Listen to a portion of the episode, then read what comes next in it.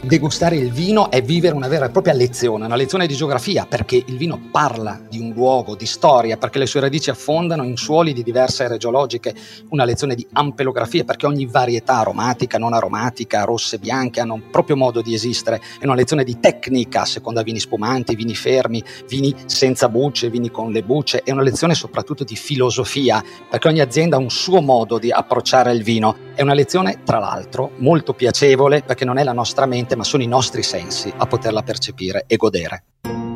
Dentro ogni bottiglia c'è una storia, o forse più di una. Storie di persone, di territori, di idee e intuizioni, di metodi di vinificazione, talvolta di sacrifici, spesso di grandi soddisfazioni. E passo dopo passo te ne racconteremo alcune. Io sono Davide Lentini, sono un giornalista appassionato del buon bere e in questa serie incontreremo assieme persone come Alberto Ugolini, è la voce che hai sentito prima, responsabile Wine Education e brand ambassador di Santa Margherita Gruppo Vinicolo. Con lui scopriremo il magico legame tra la Val d'Adige e uno dei vini italiani più iconici, apprezzato in tutto il mondo, il Pinot Grigio Santa Margherita. Buon ascolto!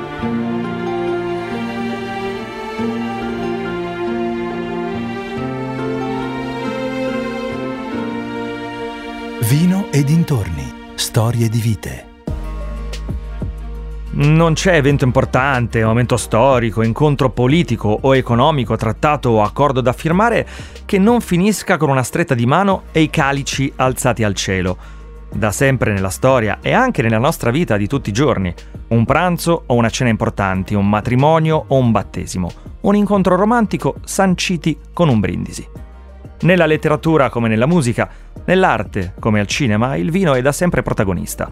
Ancora di più il vino italiano, vera e propria ricchezza del nostro paese. È chiamato il nettare degli dei, capace di inebriare e far star bene, o anche solo di esaltare una pietanza. Quando si pensa al buon vino, vengono subito in mente le dolci e lussureggianti colline delle nostre regioni, dove spesso la raccolta delle migliori uve avviene ancora a mano. Il vino italiano è apprezzato in tutto il mondo e non a caso. Il nostro paese offre la più grande varietà di tipologie di vino, una vastissima offerta che si differenzia per colore, sapore, stile, tradizione.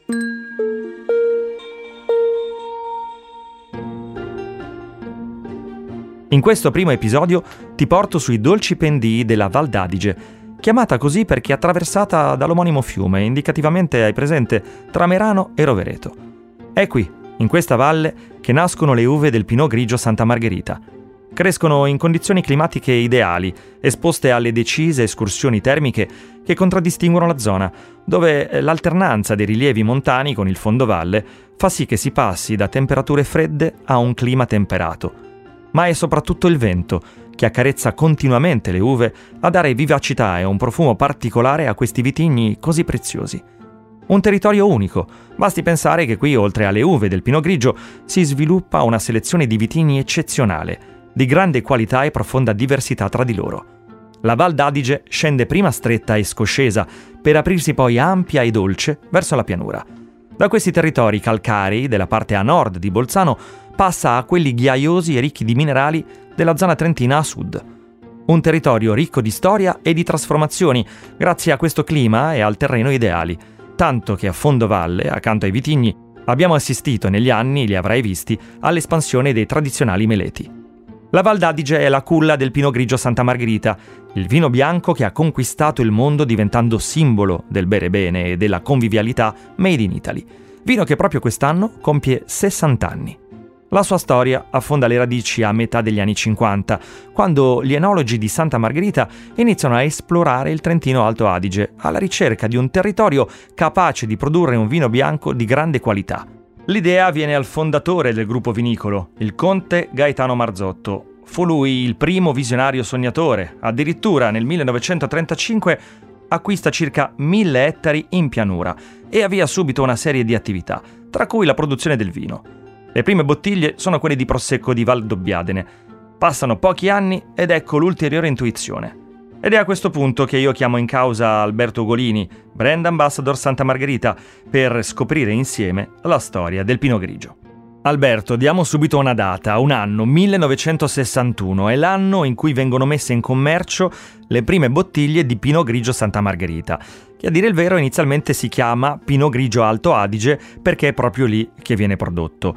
Subito successo, subito grande richiesta e si impone la ricerca di un territorio più ampio, no? Che abbia le stesse però caratteristiche di quello alto atesino. Ed è così alla fine che si scopre la Val d'Adige, giusto? Sì, eh, in effetti lo spostamento dall'Alto Adige verso la Val d'Adige, pur rimanendo ecco, comunque anche in Alto Adige, è un discorso di fortissima coerenza eh, de- da parte dell'azienda per rimanere in quei territori dove le caratteristiche eh, pedologiche, climatiche, di escursione termica, di ventilazione consentono al Pino Grigio di esprimersi al meglio, di eh, fissare quegli aspetti aromatici e gustativi che lo caratterizzano in maniera decisiva e ne hanno fatto un must nell'interpretazione di, di, Santa Margherita. Beh, insomma, il Pinot Grigio fu una vera e propria intuizione, allora, non più un vino inteso solo come alimento, ma come vero strumento eh, di convivialità, di piacere.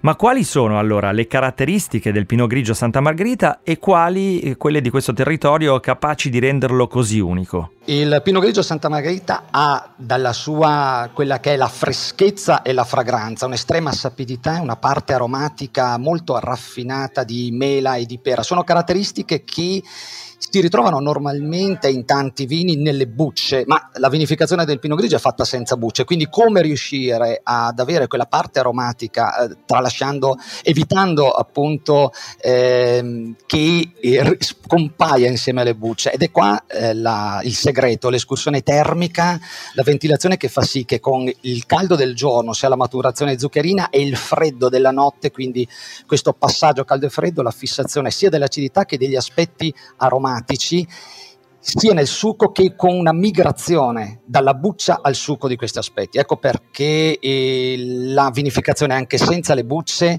da parte di Santa Margherita, un'invenzione appunto del, degli anni 60, del 61, fa sì che si abbia comunque un vino di grande fragranza e aromaticità, proprio perché il territorio, il terreno, l'aspetto climatico e la tecnica di produzione consentono l'ottenimento di un vino di grande fragranza e freschezza. Alberto, spesso si parla dell'importanza l'importanza del terroir, ma che cos'è di preciso e come può questo fattore determinare le qualità differenti di una stessa tipologia di vino?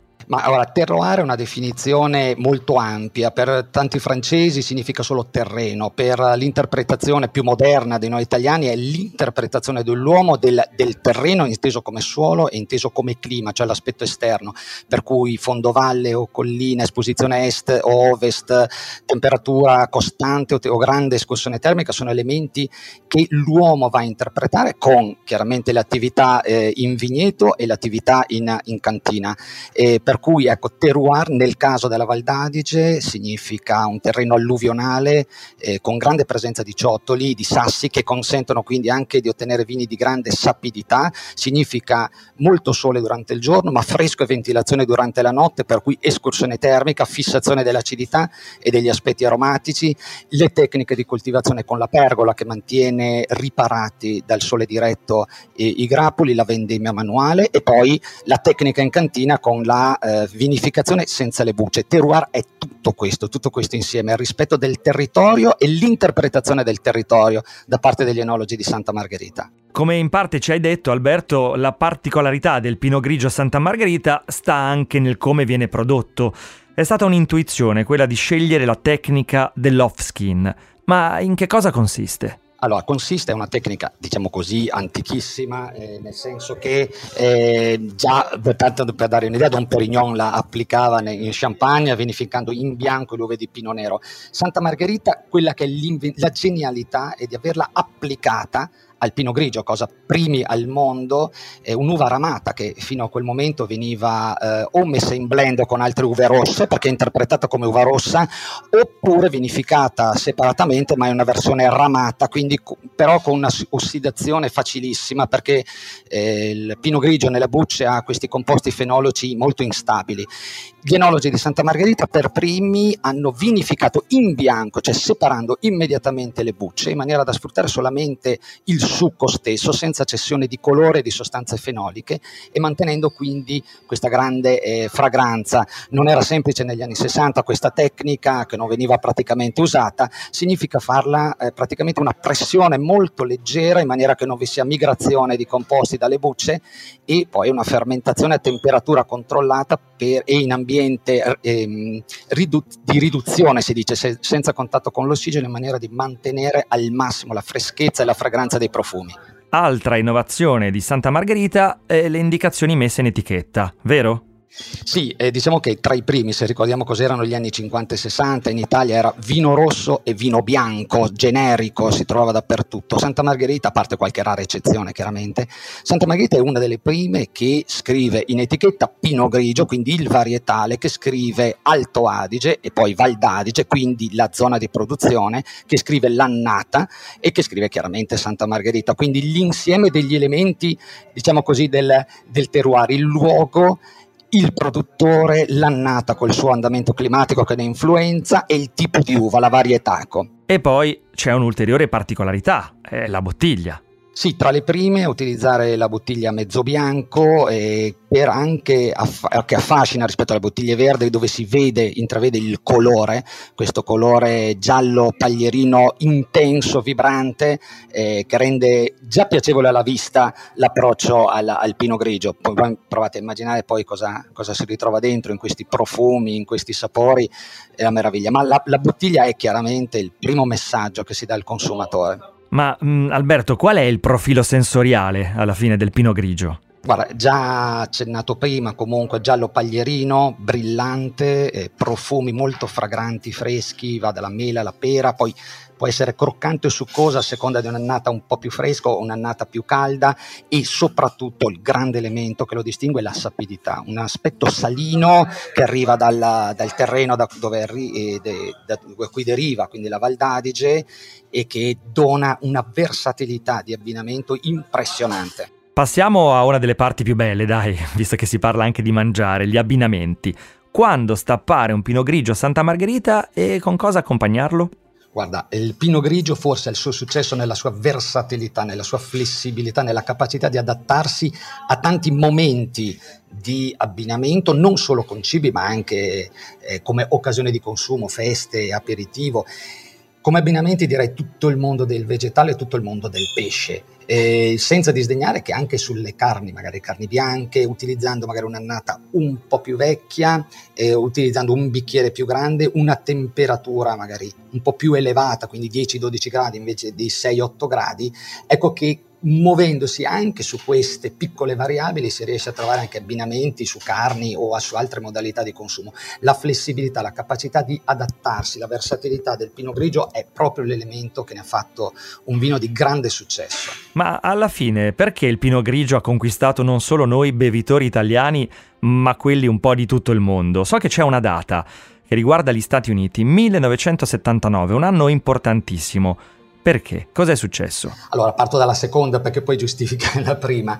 E nel 79 in Italia arriva questo importatore americano, Bill Terlato, che vuole trovare il nuovo vino bianco italiano che vada a diciamo così, competere con i Soave, con i Verdicchi, cioè che già i Gavi che trionfavano negli Stati Uniti e che vada a contrastare anche la crescita degli Chardonnay californiani, assaggia tantissimi vini e i, ne sceglie uno, sceglie il Pino Grigio Santa Margherita perché trova in questo quelle caratteristiche che, che, stava cercando, quindi fragranza, freschezza, bevibilità e nello stesso tempo complessità, che non significa complicazione. Ecco, queste caratteristiche, quindi selezionato all'interno di centinaia di vini assaggiati, lo porta negli Stati Uniti e sia con campagne promozionali che eh, diffondendolo nella ristorazione di alta qualità eh, arriva ad un successo, quel successo che già comunque stava avvenendo in Italia, che nel tempo avviene anche in altri, altri stati come Canada e in altri 90 paesi in tutto il mondo.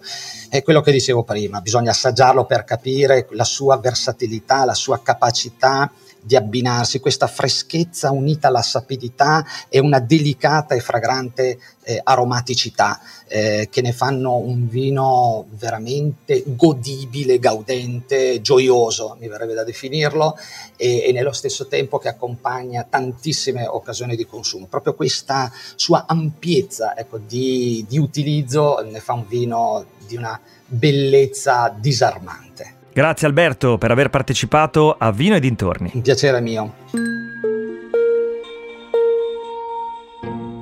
Profumato ma non invadente, adatto a situazioni e cibi diversi che si presta a contaminazioni con le cucine estere. La vera forza del Pinot Grigio sta nella sua natura versatile. L'intuizione del conte Gaetano Marzotto, la particolarità del territorio dove crescono i vitigni, la professionalità di Santa Margherita, gruppo vinicolo, hanno fatto sì che in questi 60 anni diventasse un simbolo dell'Italia nel mondo, senza passare mai di moda. Segui il magazine Vivi di Gusto di Carrefour e scopri le storie di vite. Io ti aspetto alla prossima puntata di Vino e dintorni, perché dentro ogni bottiglia c'è tanto da raccontare e anche da ascoltare.